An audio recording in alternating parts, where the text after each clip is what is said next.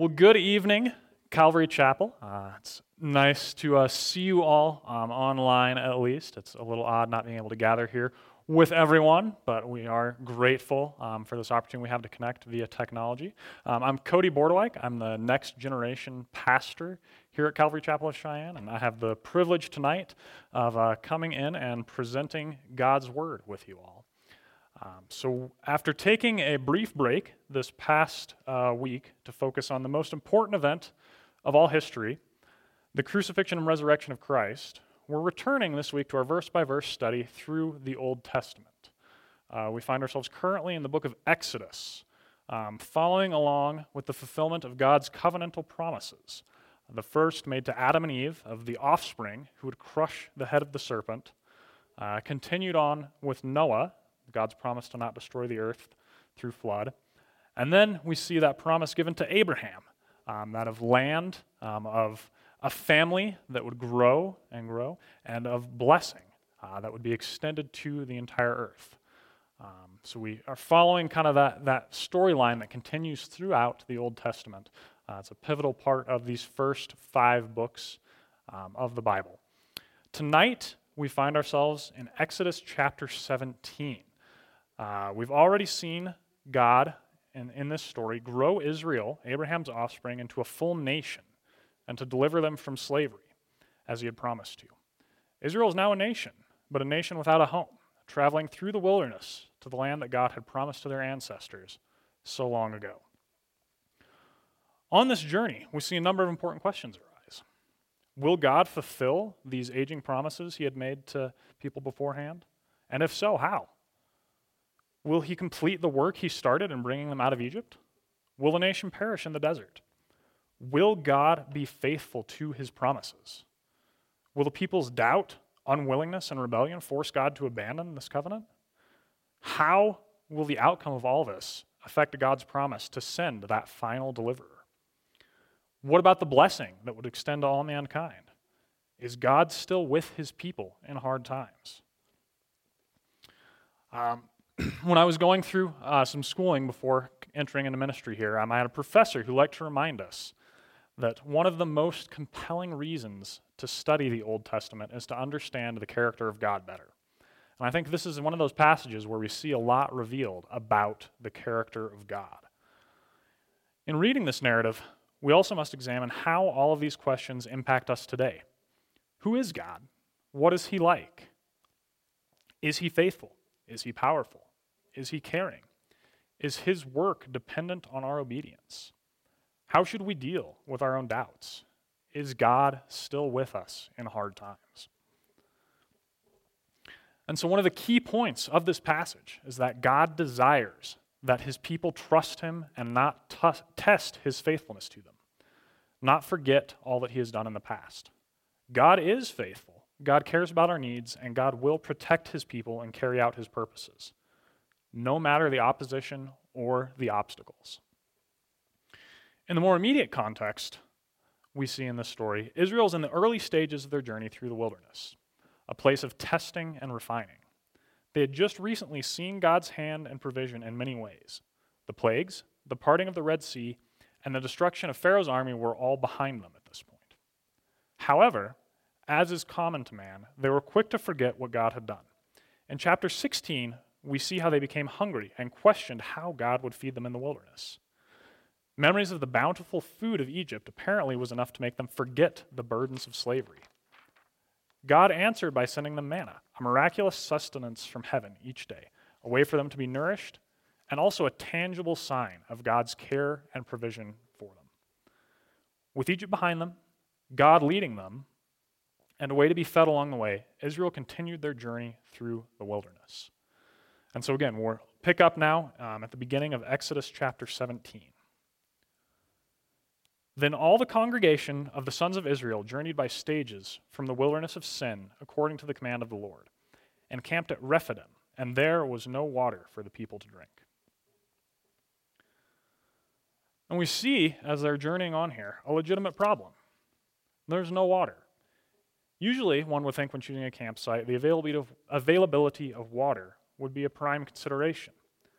But in this case, God had led them to a place with no water, in order to accomplish a greater purpose. We also see some legitimate concerns here. No water eventually means no life. How would God provide for his people in this time? Would he let them die along with his promise to bring them to a land of plenty? I know this is something I've seen in some ways in my own life. I think we can all think of a time where we've been thirsty and how much that really impacts our thought patterns. My background, I for a time competed in cross-country and track as a distance runner. I coach those sports now at high school level, and thirst is something that plays into that sport significantly. Nothing can make you appreciate water like a hot day and a long run out in the sun, and being reminded of how important that is and how great that tastes after not having it for a while. And so this isn't just kind of them sitting on the couch and thinking, hey, I'm a little thirsty. This is probably a full day of not having water and just the panic and the thirst that comes along with that.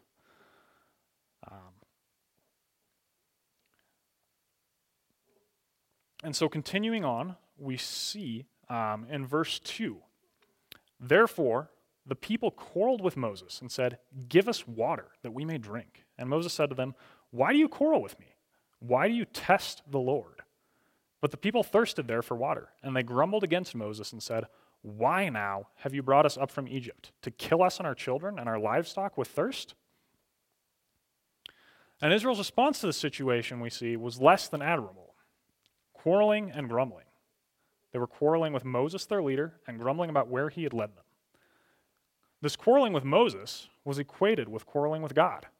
The Israelites had lost faith in their leader and in their God, the God who had literally parted the sea, humbled Egypt, and demonstrated his power over man and over nature, all on his people's behalf. This is the God they were questioning. If we skip ahead to the end of this passage, we can also see in verse 7 that this doubting, quarreling, and grumbling were signs that Israel overall was questioning whether God was even with them, whether he was accompanying them any longer, or they had fallen out of his favor. How do you respond to hardships? How do you interact with your leaders and your Lord in times of difficulty and testing? Are you ever angry at your circumstances? Do you ever feel like God has left you? And so we continue on in the passage, verse 4, Moses' response. So Moses cried out to the Lord, saying, what shall I do to this people? A little more, and they will stone me. Leadership is difficult, be it leading a family, an organization, a team, a church, or a nation. Often God will call leaders to take people through difficult circumstances and to make hard decisions. We see Moses here with no idea what to do, possibly even despairing of his role as leader of Israel.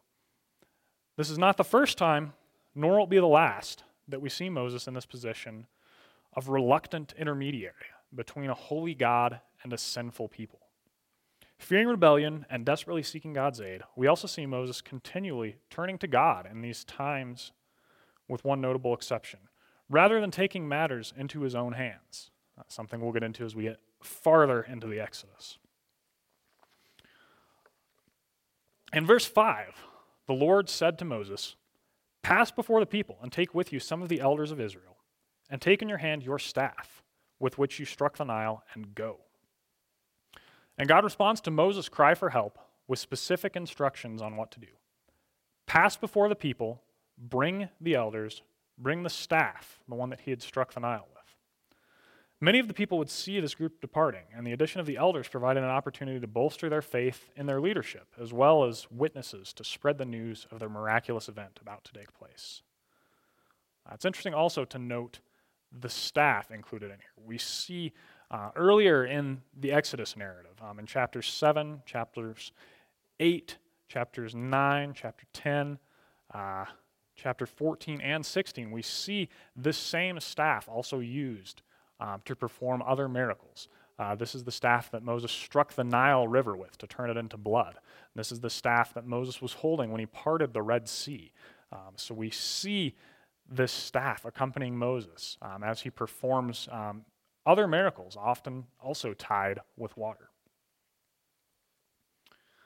In verse 6, God continues, Behold, I will stand before you there on the rock at Horeb, and you shall strike the rock, and water will come out of it, that the people may drink. And Moses did so in the sight of the elders of Israel. God promises to accompany Moses on this mission. The result is that the people's physical need for water is met, and the elders witness God once again working a miracle through Moses and through his staff. An interesting note to accompany this as well, if we look ahead into the first chapter of Numbers, which was sometime after this, a census was taken of the people of Israel that listed them having over 600,000 men that were able to fight in battle. So if we factor in that many men, women, and children, somewhere is an approximation of how many people we have here. This is a lot of water coming out of this rock. This is a significant miracle performed by the hand of God. In verse 7, it says that he named the place Massah and Meribah because of the quarrel of the sons of Israel and because they tested the Lord, saying, "Is the Lord among us or not?" So we see Moses, at the conclusion of this miracle, rename the location. Massah, which means testing, and Meribah, which means quarreling. It's also interesting to note that in naming these places, he didn't choose to name it after the miracle that happened, but for the disobedience of the people. What was the takeaway of Israel for all of this? What did Moses want to make sure they remembered? We see that it is important to remember their disobedience in order to avoid this mistake in the future.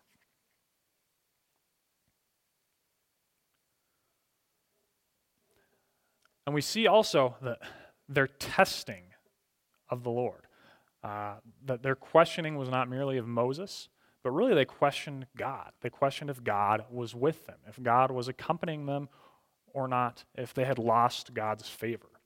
And in the midst of hardship and uncertainty, they asked if God was even with them anymore. They had forgotten all the mighty works he had done to bring them out of Egypt, to save them from Pharaoh's army, and to provide for them in the wilderness. In their grumbling, the people of Israel asked if God had led them into the wilderness to die. Not only was God not going to allow his people to die, but he had a much greater purpose in leading them into the wilderness, to grow their faith as he sustains them, and to glorify himself by displaying his power.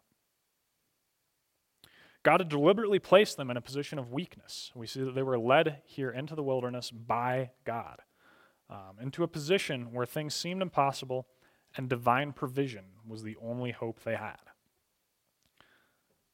And so in times like this, it's interesting to ask, what is more important, our physical needs or our spiritual needs? Is God willing to deny the lesser temporarily in order to feed the greater need, to serve our spiritual needs over our physical ones? It's an interesting question to ponder as we seek the Lord and consider his faithfulness and his character. As we continue on into the second portion of this chapter, it seems to be kind of a shift in the narrative. During my initial preparation for this message, I saw Exodus 17 as consisting of two separate but mostly unrelated stories. After further inspection, we do notice some interesting ties between the two. And I believe there's a reason that the events occurred in this order and that Moses placed them together when he compiled this record. We see the first half, the miracle we just discussed, the water coming from the rock. And the second half of the chapter, verses 8 through 16, record Israel's first battle after departing from Egypt. We should be mindful of the context and events that preceded this. We need to pay attention to the role Moses fills here, as well as the prominence of his staff. We also need to think of the mental and emotional state of the people of Israel at this point in time. God had just proven his ability and intention of protecting and providing for them. He had acted miraculously through his chosen leader Moses, and utilized his staff in such a way that it would serve as an unmistakable visual reminder of God's power both to provide and to destroy, to show favor on his people and to show judgment on his enemies. And so we pick up in Exodus 17, verse 8. Then Amalek came and fought against Israel at Rephidim. So Moses said to Joshua, "Choose men for us and go out, fight against Amalek. Tomorrow I will station myself on the top of the hill with the staff of God in my hand." We see the stage being set for this battle. Joshua chooses men to go out and fight. God's chosen leader, Moses, goes to the hilltop with the staff of God. Verse 10, it says that Joshua did as Moses told him and fought against Amalek with Moses, Aaron, and Hur, went up on the top of the hill. So it came about when Moses held his hand up that Israel prevailed, and when he let his hand down, Amalek prevailed. As the battle rages, Moses raises his hands, likely with the staff in one of them, and the tide of the battle shifts in the favor of Israel. However, if he lowers his hands, the battle shifts to the Amalekites' favor. So we see the outcome of the battle tied directly to the power and favor of God shown through Moses, along with the reminder of the staff that God had used to work so many miracles before. And this reminder that God was with them, that God was powerful, that they had seen God work this way before. Verse 12 says that Moses' hands were heavy. Then they took a stone and put it under him, and he sat on it. And Aaron and Hur supported his hands, one on one side and one on the other. Thus his hands were steady until the sun set. So Joshua overwhelmed Amalek and his people with the edge of the sword. And so we see that as God clearly had the battle in his hands, that Moses grew weary, holding all of this over his head, required help from Aaron and Hur in order to keep his hands raised and to secure Israel's victory. The fact that Moses grew tired and required assistance further illustrates that this victory came through the power of God, not through military might, and not through Moses' leadership. That it was solely the work of the Lord that they attained this victory through. And we continue on in verse 14. Then the Lord said to Moses, "Write this in a book as a memorial and recite it to Joshua, that I will utterly blot out the memory of Amalek from under heaven." Moses built an altar and named it, "The Lord is my banner." And he said, "The Lord has sworn, the Lord will have war against Amalek from generation to generation." And we see three actions of remembrance mentioned here at the close of this battle: to write down this judgment, that Moses tell it to Joshua, and Moses building an altar. Many of the issues we see arise in this chapter are directly tied with a lack of remembrance. Had Israel remembered God's faithfulness and power, would they still have grumbled and rebelled at the lack of water? Had they remembered God and his faithfulness, would having nothing to drink seem so bad? If they had recalled that the Lord they serve was the same God who turned the Nile to blood, who parted the sea, and who had sent plagues to afflict Egypt. We also see at the close of this God's vow to make war on the Amalekites, on his enemies, and to eventually destroy the very memory of them. This stands in stark contrast to God's faithfulness to Israel, his faithfulness to his people, whom he guides, protects, and provides for. Again, in verse 7, the Israelites asked if God was among them. The miracle of water from the rock should have made that clear, but the victory over Amalek really drove home the point and made it obvious who God was with and who he was against in this situation. With a few thousand years hindsight and the perspective of Scripture, it's easy for us to be critical of the people of Israel in a time like this, to ask how they so quickly forgot all that God had done for them, the miracles that they had witnessed, and the faithfulness that God had shown. But are we really that different? We have the advantage of being indwelt by God's Holy Spirit, but how often do we still complain when we're presented with hardship? How often do we focus on the problems that are in front of us and forget what God has done for us in the past? How often do we question God's faithfulness and his purposes? And for the Israelites, did God's presence, blessing, or plan change at all over the course of these events? No. God was still with them. God was faithful. God is unchanging. But what about their perspective? What about the way that Israel viewed their circumstances and how they viewed their relationship with God? How did that all change throughout this chapter? And in times of difficulty, lacking what they physically needed, we see that the people of Israel forgot God's previous displays of power and faithfulness. They tested God by asking if he was even with them.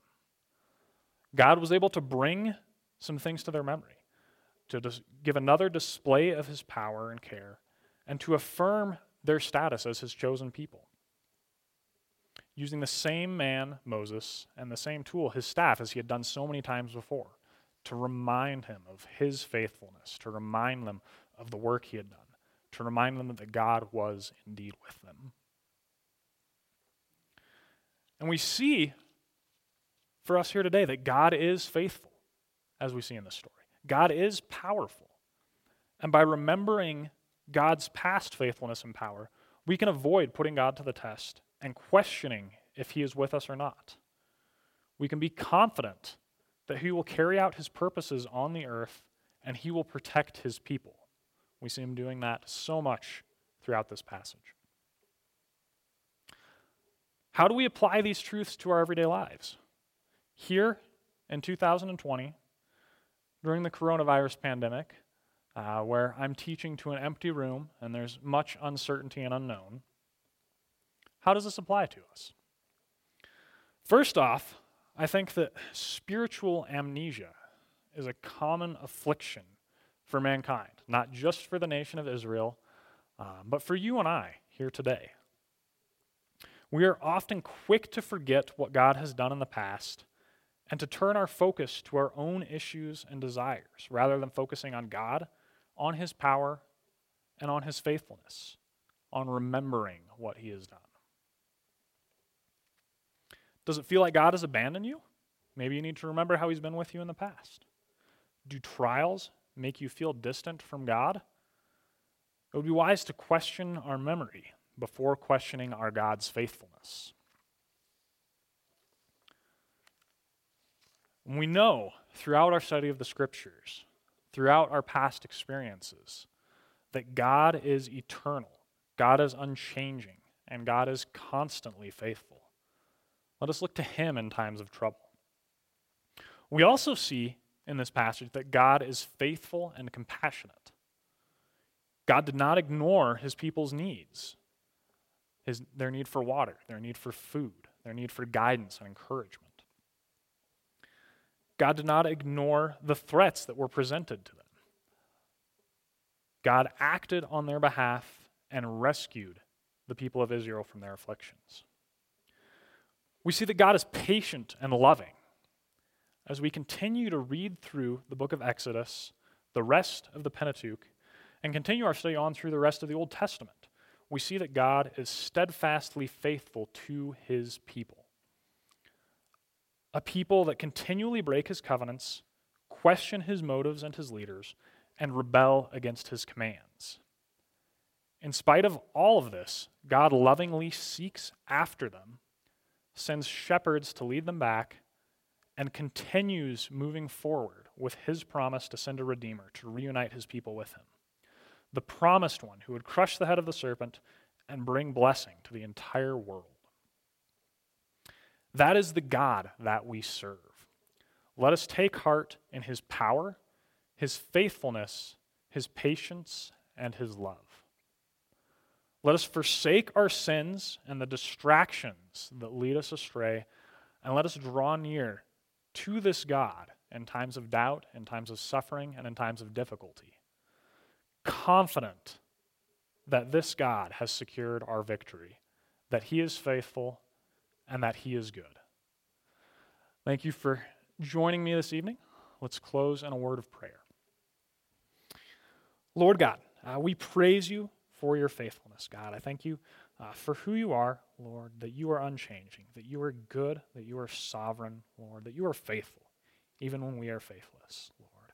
I thank you for the lesson you've presented us here in your word, Lord, that we can learn from the example of the people of Israel, from your servant Moses, and from the different events that happened, Lord. I pray that you would help us to hold fast to you in these times, God, that when we doubt, when we question, when we are unsure, that we would run back to you continually, Lord, that you would lead us as you have in the past, Lord, that you would nourish us, that you would meet our physical needs, Lord, that you would guide us, and that you would love us, God. And I pray that you would help us to be confident in your character as we go through life, Lord, that we would seek you and your glory.